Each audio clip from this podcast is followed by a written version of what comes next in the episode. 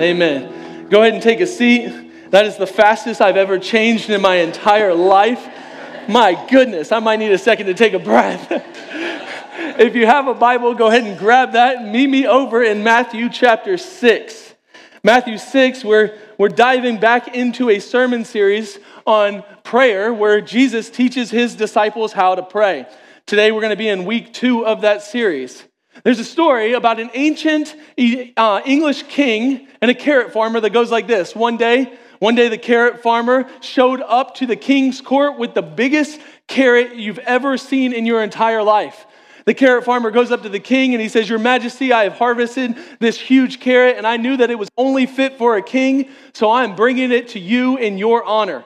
The king was so greatly moved that he looked at the carrot farmer and he says, I have 300 acres of farm right next to your field that I want to give you so that you can grow more carrots and you can enjoy the profits.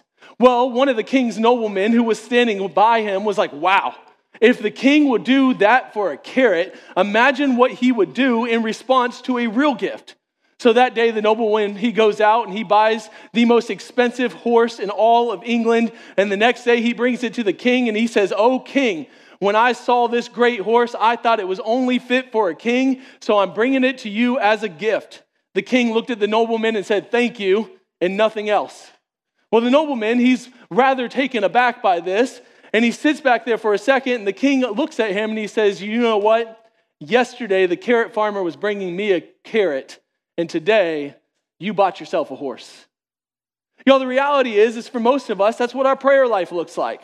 If we're honest and, and we think about it for just a second, it's really a means to an end. Maybe, maybe I'm the only one in this room who is that sinful, to be honest, but oftentimes I think, do I really want God in my prayers or do I just want what God can provide?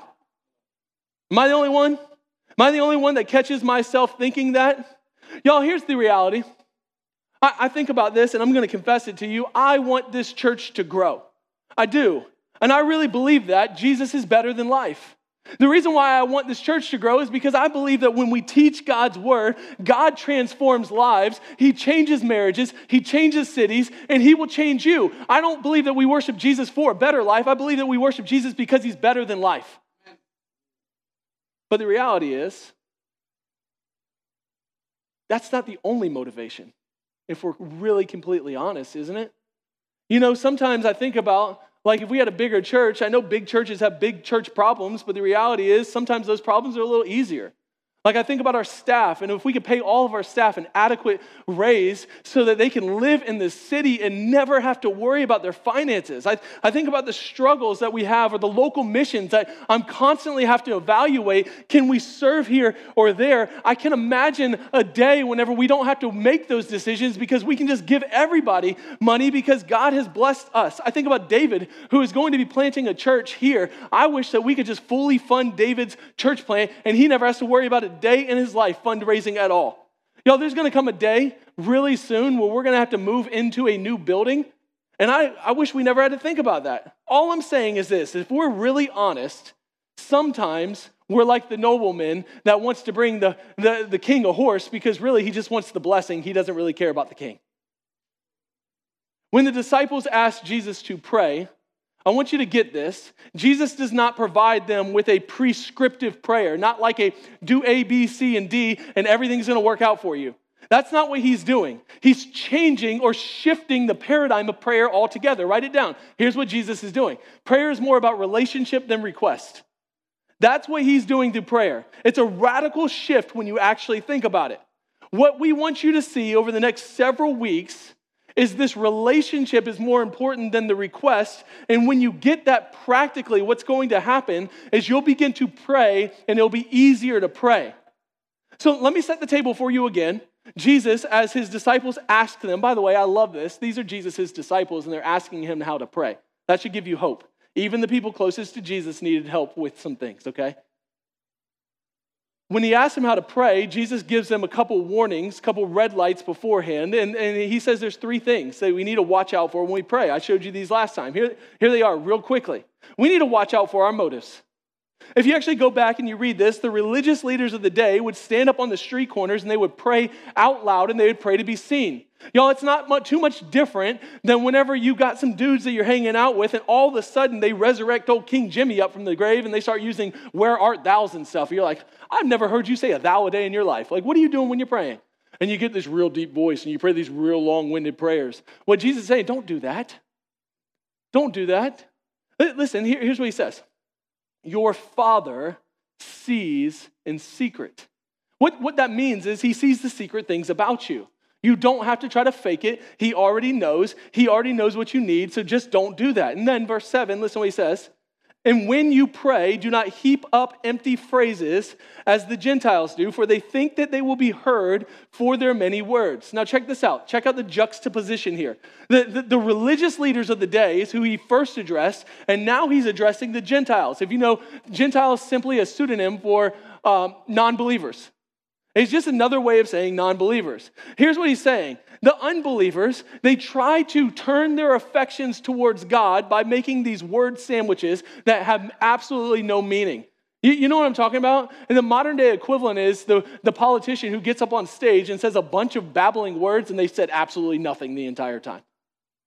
Don't do that. Underneath this, underneath this, these unbelievers, their prayer is the same exact prayer as the religious leaders. I, I uh, watch this.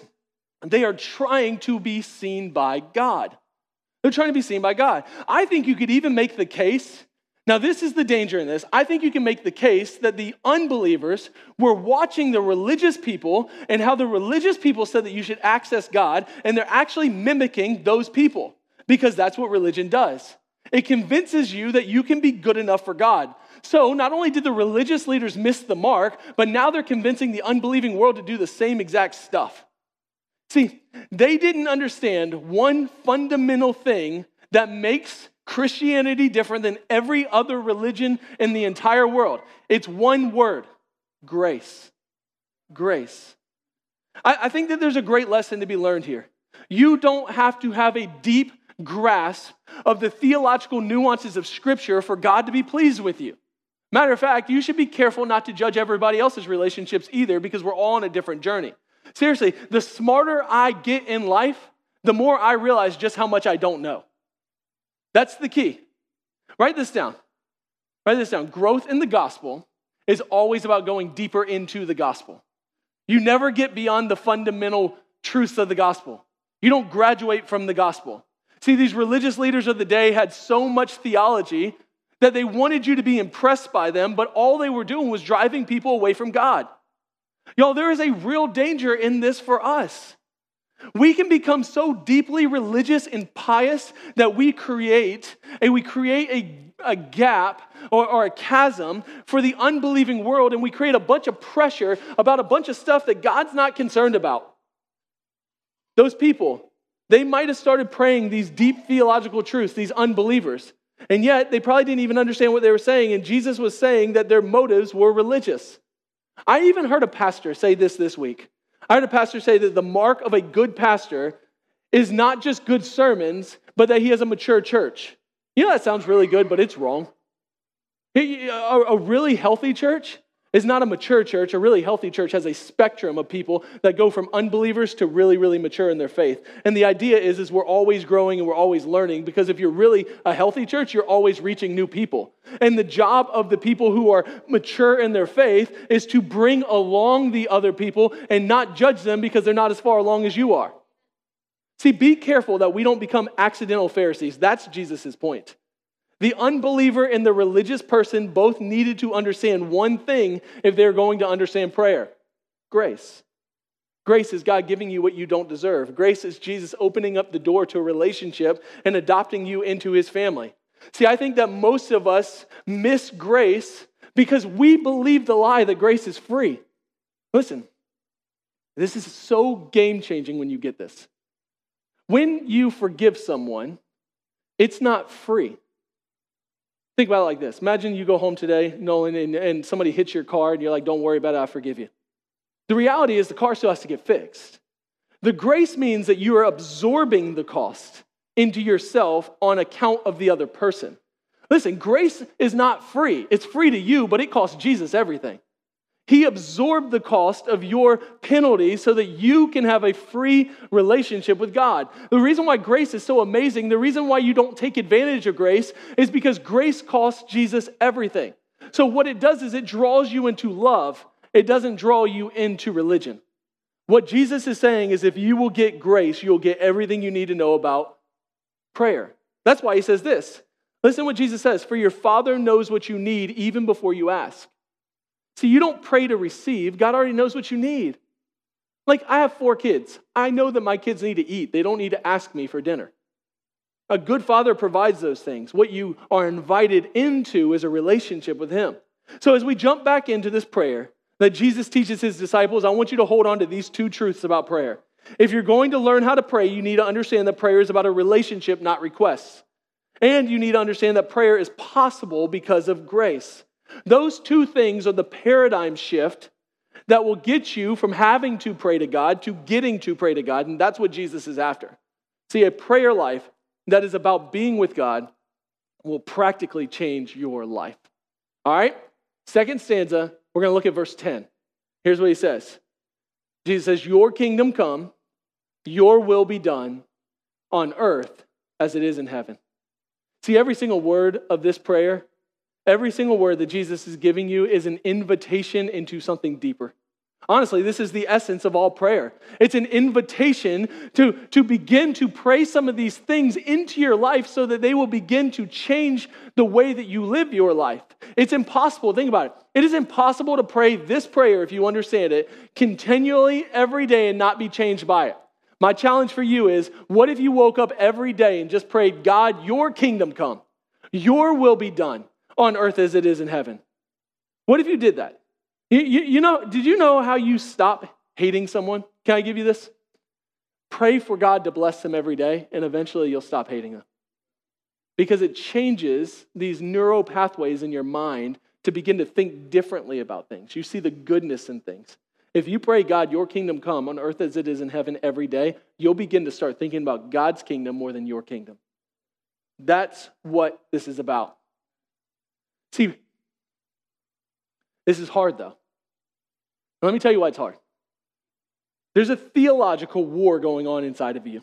If you didn't know this, See, the reality is, is uh, 2 Corinthians 5.17, therefore, if anybody's in Christ, he's a new creation. The old is gone. Behold, the new has come. You are new, but you still have this outward thing, your body, that, that, that Paul would say is decaying, that's still corrupted. So you're always battling yourself. The book of James would tell you that there's a war being waged within your members. Maybe the most honest chapter in all the Bible is Romans 7, where Paul finally says, I do what I don't want to do, and I don't want to do what I do. This is the Apostle Paul who is telling you that he's always at war with himself. He always feels bad about the fact that he's continually making mistakes. And then, then the, maybe the most beautiful part, he says, Who will save me from this wretched man that I am? Praise be to God through Christ Jesus our Lord.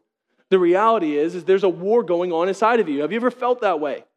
Like that's the story of my life.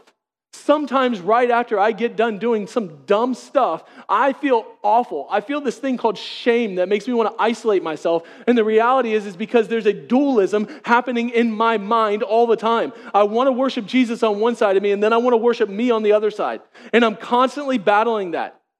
Let me give you one practical principle that will help you deeply in your life. When you pray, posture your mind Romans 12, posture your mind on God's kingdom.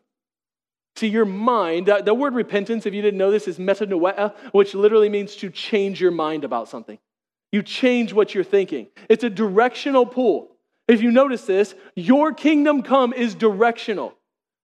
By the way, and I don't want to get into this, this is a side note, but the Bible talks way more about kingdom than it does about heaven. Matter of fact, the word kingdom in the New Testament is mentioned 162 times. The word kingdom here it's not about location, okay? It's not talking about a place. It's talking about God's rule and reign.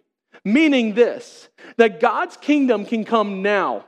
You don't wait. The, the modern Western civilization thinking about heaven is one day you die and go to heaven. The Bible doesn't talk about it like that. The Bible talks about like when you came to Christ, God's rule and reign is coming down and the worlds are converging on one another. You can actually begin to live out God's kingdom now, and then one day his kingdom will be fully realized.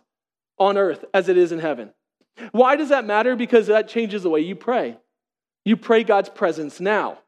Think about it like this you can pray God's kingdom come because you are inviting his presence into your life and into this world now. And when you think about it like that, that is a game changer.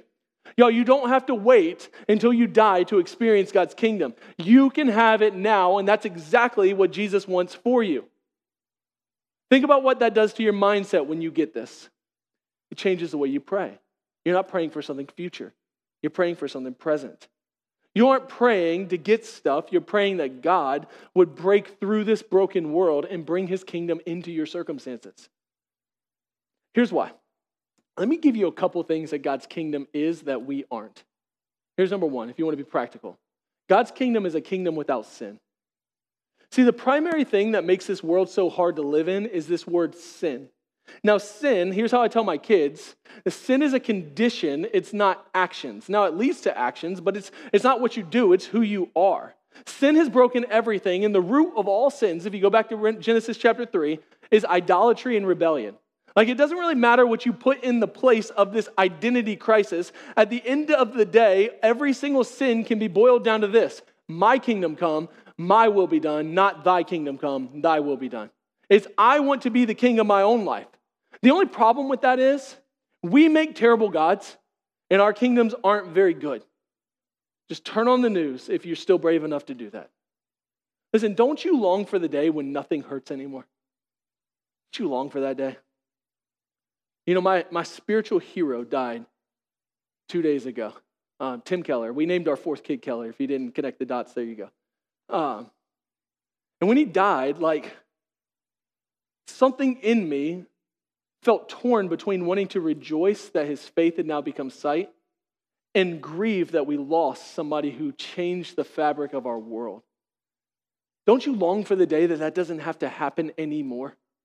When you don't have to be worried about the bills that you're paying, where you don't have to turn on the news and see that there was another school shooting and kids had to die, or abortions aren't a thing anymore, and we're not politically divided, and fentanyl isn't killing our cities.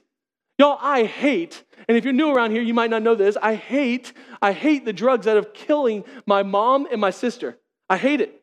I hate sitting beside the bedside with you in a hospital room, having to grieve as you cry over another loved one that's sick and dying. I hate it. There's going to be a day when God is going to reach down his hand and physically wipe away every tear from your eyes. But the solution is not to abandon this world. See, the solution is, is to invite God's presence into your circumstances and start to build his kingdom, like Jesus says, like a firm foundation in this world that cannot be shaken.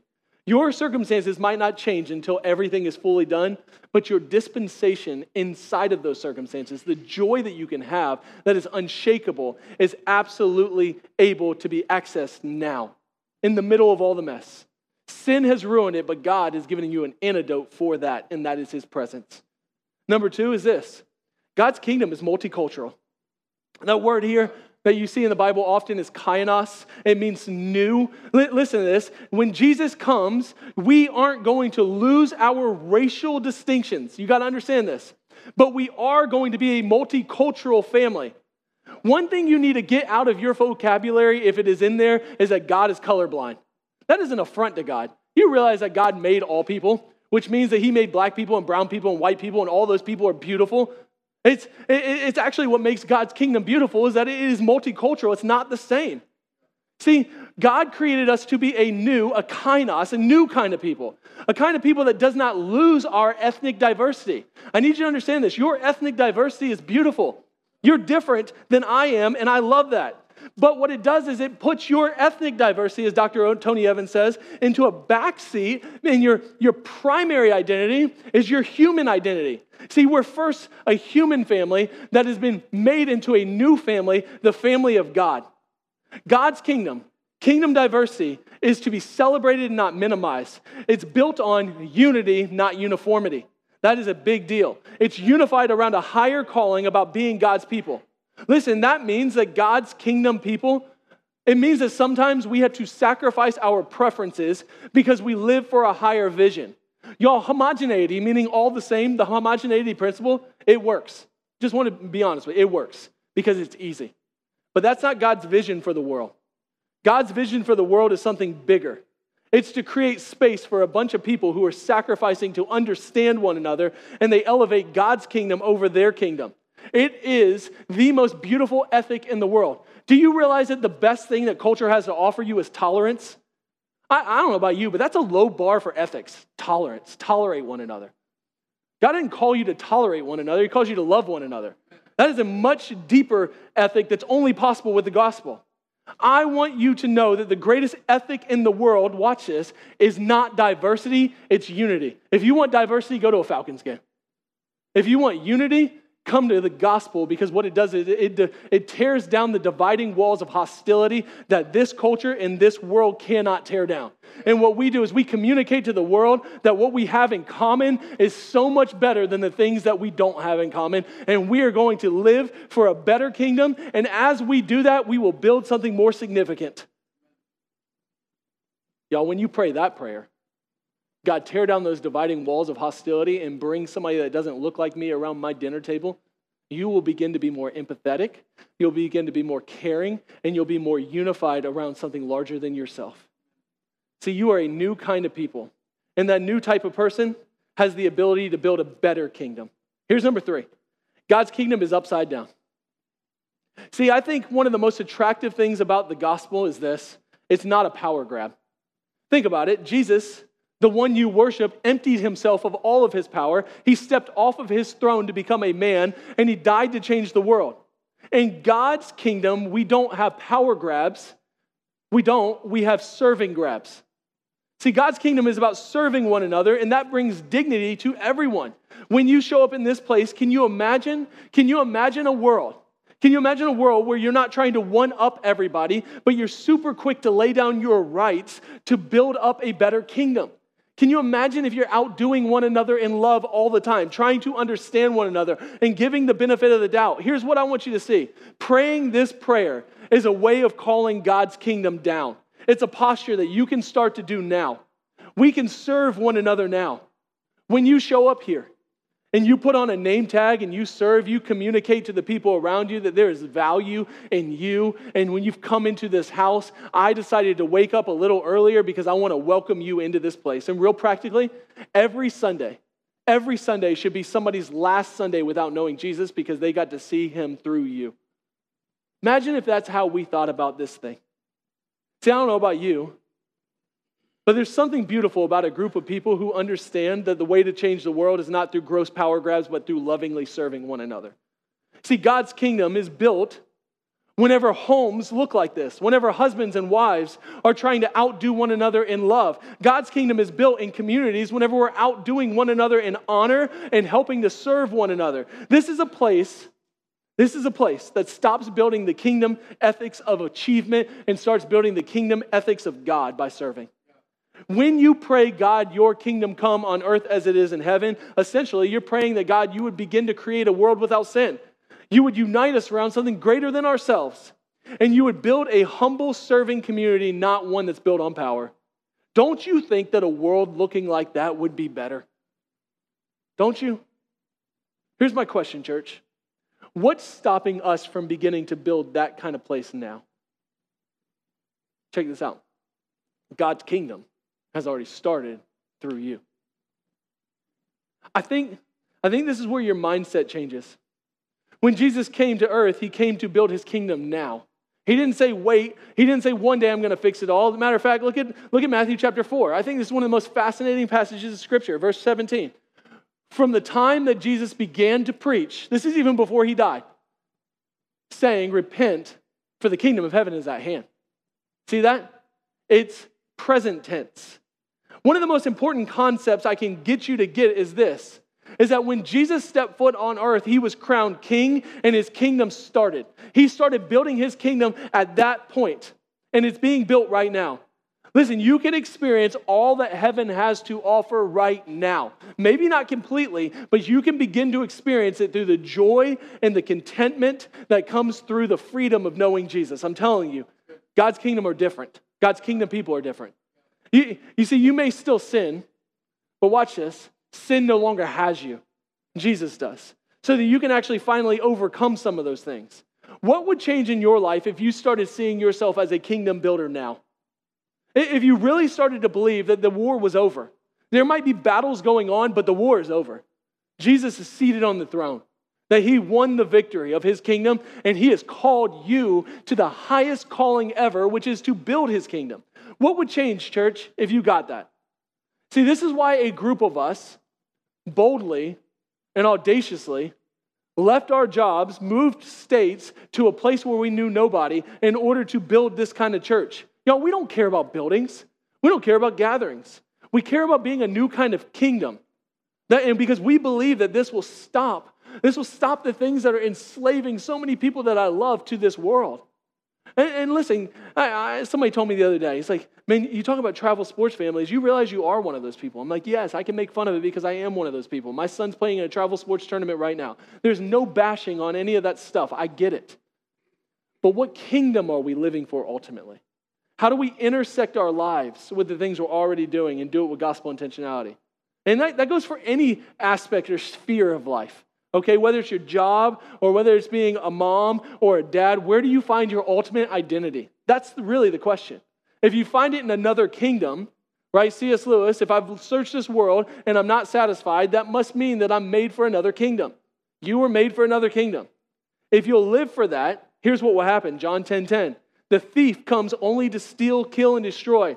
Jesus says, I came that they may have life and have it abundantly. You realize that there is a thief that's coming to steal your joy, a joy that Jesus purchased for you on the cross. See, Jesus wants you to know that you can have joy, contentment. You can do all the things, and you can do it with joy and contentment because ultimately, ultimately, your satisfaction is found in Him. I believe that we can create a space where you don't have to wear a mask or try to be impressive anymore. That no matter what your background is or what you carry into this space, we all worship the same God. And we all understand undeserved grace because at the foot of the cross, we are all in the same position. I'm telling you, grace is the most liberating and most humbling thing on the planet. Because grace says this grace says you don't have to be good enough to be here. And it also says you can't be good enough to be here. See, Grace simultaneously, the cross simultaneously destroys your pride and uplifts your brokenness. Because Jesus has paid the penalty, and it means that the only way you can receive it is to humble yourself before Him. In this performance driven world that looks great on the outside but is broken on the inside, City Church, we have something better to offer. A kingdom that is breaking through, a unity that this world wants to achieve, but they can't outside of the gospel. You realize the picture of heaven that you get in Revelation 7 is one day people from every tribe, tongue, and language, every ethnic group on the planet is going to be standing around the throne of God worshiping his great name. If you go back to the Roman Empire, the first civilization to actually try to achieve real pluralism, they, here's what they did. They actually built this pantheon for the gods, and they tried to put Jesus in the middle of it to just say, let's all get along, right? Coexist together. Well, what ended up happening is the Christians looked at them and said, literally, over our dead bodies. Because Jesus is not one among many gods, he is the only God. And the Roman Empire looked at them and said, What exclusive bigots you are. The only problem is, the church was the only place on the planet to where people from every socioeconomic background and every race could actually come together because they were unified under grace. See, the very thing that culture wanted was the very thing that only the gospel could offer. Y'all, culture hated them. But the reality is, is grace is the great equalizer. And just like Rome wanted so badly this idea of pluralism, it's the same playbook that we see today in our society. I'm telling you, the way that culture is right now, listen to me, they're trying to achieve something beautiful, but they can't. What they need to see is a picture of it here. They want, they want this idea. See, the gospel is the most inclusive exclusivity on the planet. Yes, it's exclusive. Jesus is the only way. He's clear about that. And yet, he says that anybody that wants to come can come. Anybody. No matter what your hurts are or your pains are, you can come into his kingdom. The only thing required is humility. You have to receive it. See, guys, the world longs to experience what God is building in his church. Here's the deal everything in this prayer boils down to one word, one word only. It's this word right here Next one. Your. It should say your. We must missed a slide. That's okay. Your. It's okay. Your. Y O U R. Your. City Church, my question is this Do you want to build God's kingdom or are you willing to settle for your little kingdoms? Listen, I know what the Christian answer is. We all know the Christian answer. But the only way we're ever actually going to get God's kingdom to break through our little kingdoms is if we step off of our thrones and let him sit on it. That means that means that our will is going to have to bend to his will. Here's the slide. Your will be done. Look at that. That is genius. Good job. Good job. Your will be done on earth as it is in heaven. Here's what I've come to learn the most important question that your heart can answer, the most important thing that you can wrestle with, is the honesty of will you be willing to lay down your will to God's? Again, stop with the Christian answers and answer the real question. Because I know it's hard. I wrestle with it all the time. Like, I love my job. I love my job. But it takes a lot of sacrifices and it's incredibly difficult at times. And sometimes I wrestle with the fact, like, why am I doing what I'm doing? Romans 12 says that we have to offer our bodies as living sacrifices. Do you know what the only problem with the living sacrifice is? They don't want to sit on the altar. Living sacrifices want to get up, which means you got to put them back down there every day. Every single day, this is what I do with my life. I put it on the altar and I say, God, I want to live for your kingdom. I want your will and not my will. And every single day, as I'm smashing myself back down on the, that altar, I'm simultaneously trying to get up from it. And I have to put myself back down. And I have to continually do it. Your will be done on earth as it is in heaven. I'm telling you, this prayer will change you. It will change you if you will pray it because it will change you from the inside out. God will change your heart and He will give you joy beyond measure, and that will make you the most beautiful person on the planet if you will pray this prayer continually. All of us long for the day where the world will be better. But the problem is, listen to me, guys, listen. The problem is, most of us want the kingdom without the king. And it doesn't work that way. It does not work that way. See, here's what you need to know is you can't have a kingdom ethic no matter how much you want it without a king. You can't have moral absolutes without King Jesus. As much as you think that you can, there's no such thing as right and wrong if Jesus isn't on the throne. You are simply, and I don't want to be crude here, but you're just simply an evolved ape. And survival of the fittest means that the fittest need to survive, which means that the morally right thing to do if God doesn't exist is for you to kill off the weaker species so that our preserve, preservation of the human race can continue to go on. The only problem with that ethic is you know it's not true. Matter of fact, there's no such thing as love without Jesus. You might experience love, but the reality is it's just chemical reactions in your brain that's creating a sensation that's not real. But you know it's real. You can't sit down with me and look at me and my spouse and tell me that I don't love her. But God is love.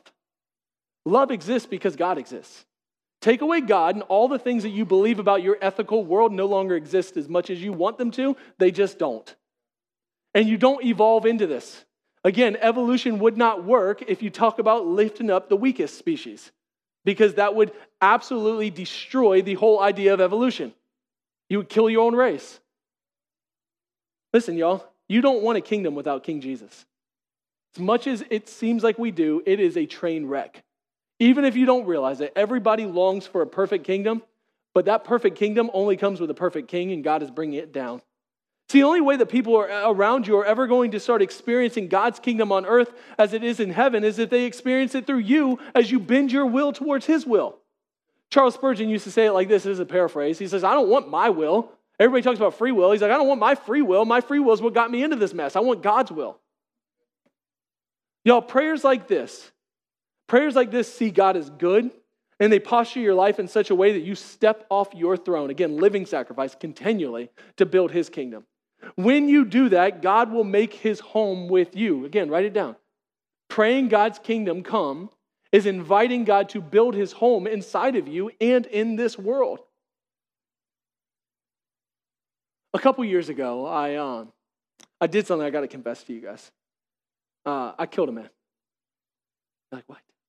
Yeah, people that knew him best called him Fat Billy.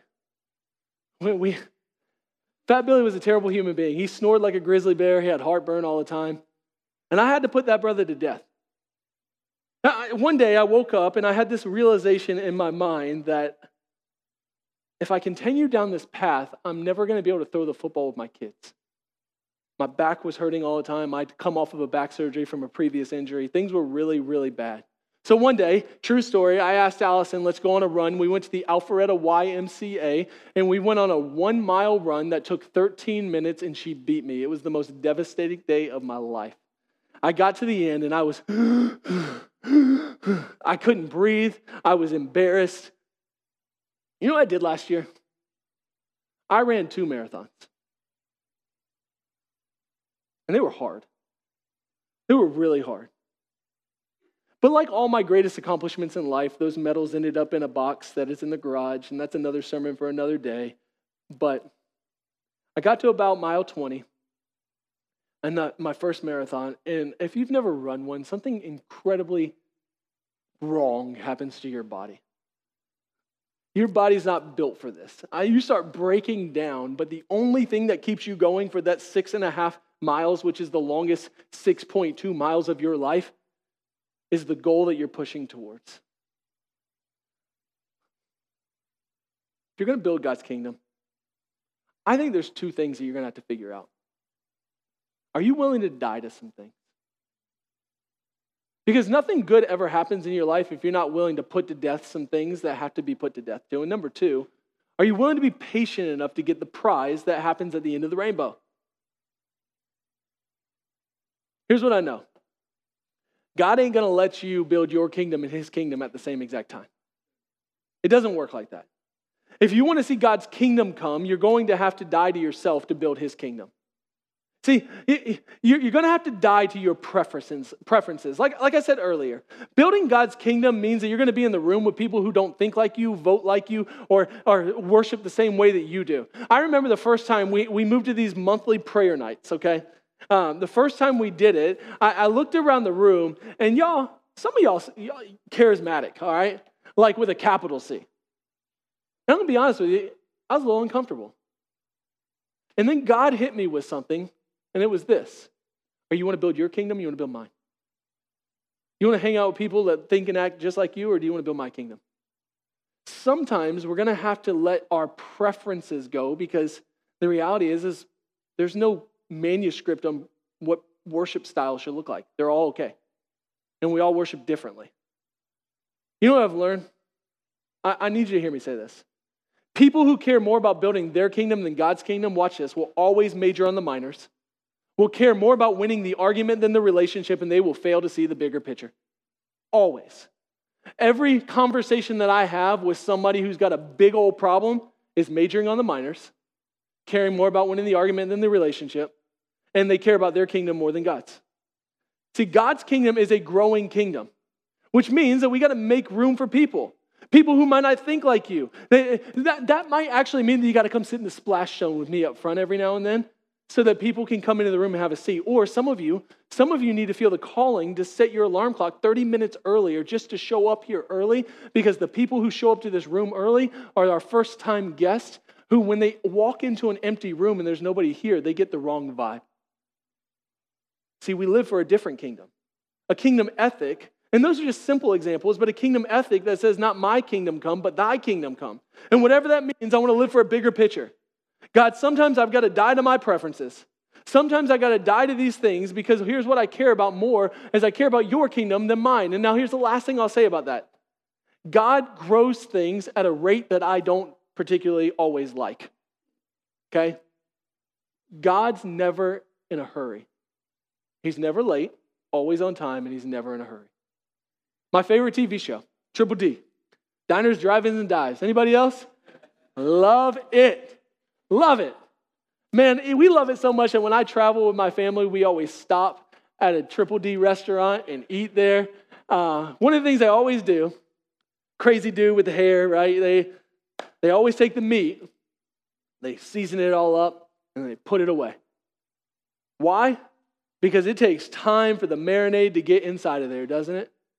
And if you have unseasoned chicken, there's nothing worse in the world than that. You got to season it. You know, as much as I hate it, sometimes God has to let us sit down for a little while so that we can be seasoned with the gospel. Because there is nothing worse and nothing more dangerous in this life than somebody whose skills outpace their character. Let somebody have a platform before they have the servant's towel and watch the destruction that happens. Now, like I said, two days ago, my spiritual hero, Tim Keller, died at the age of 72. Here, here's what I want you to know about him because he's been publicized everywhere as being this godly man that finishes race well. Let me just say this real quick. Side note he's not the only Christian who finishes the race well. That's more than norm. I just praise God you got to hear about him. Most of these brothers that sacrifice their lives do a great job. But think about this at 72, he didn't publish his first book until he was in his 50s. And when he died, his family was sitting by his side and they loved him and he and he served his church from 1989 to 2017, and his church loved him. Oh, he was seasoned and marinated in something better a kingdom ethic that has shaped this world. See, it took me four years, four years to be able to run my first marathon at a pace that I wanted to. And for the first year of running, I hated every single minute of it. I wanted to die every single day. Some of you need to know that you might not be who you want to be, but you're not who you used to be either. It's okay to just let it marinate a little bit. Just keep going. As you do, God is going to do a good work in you and He's going to do a good work through you. Just pray this dangerous prayer. Pray this confession. Pray it over and over and over and over again because it's a prayer of renewal. And God answers big prayers. Let me land the plane by telling you two things that God will do in your life if you will pray this prayer. Here's number one He's going to build his home in you and through you by his Spirit.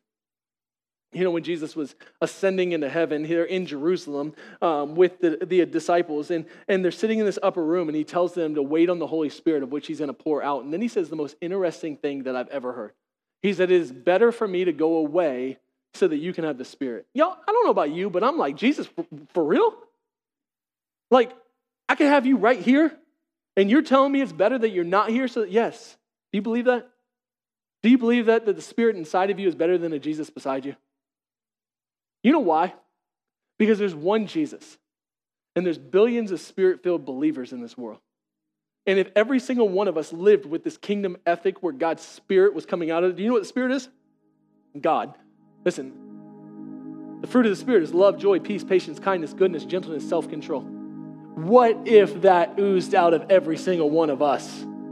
You don't produce those things, the Spirit of God produces them in you, and that's a God's kingdom ethic. What if you lived like that, that you were known for? As people walk these streets, they said, I don't know about you, but those people are love, joy, peace, patience, kindness, goodness, gentleness, and self control type people. Billions of you lit up with the Spirit of God, fanned into flame, you want to take God's kingdom built on earth as it is in heaven, live like that. That's the hope of the gospel.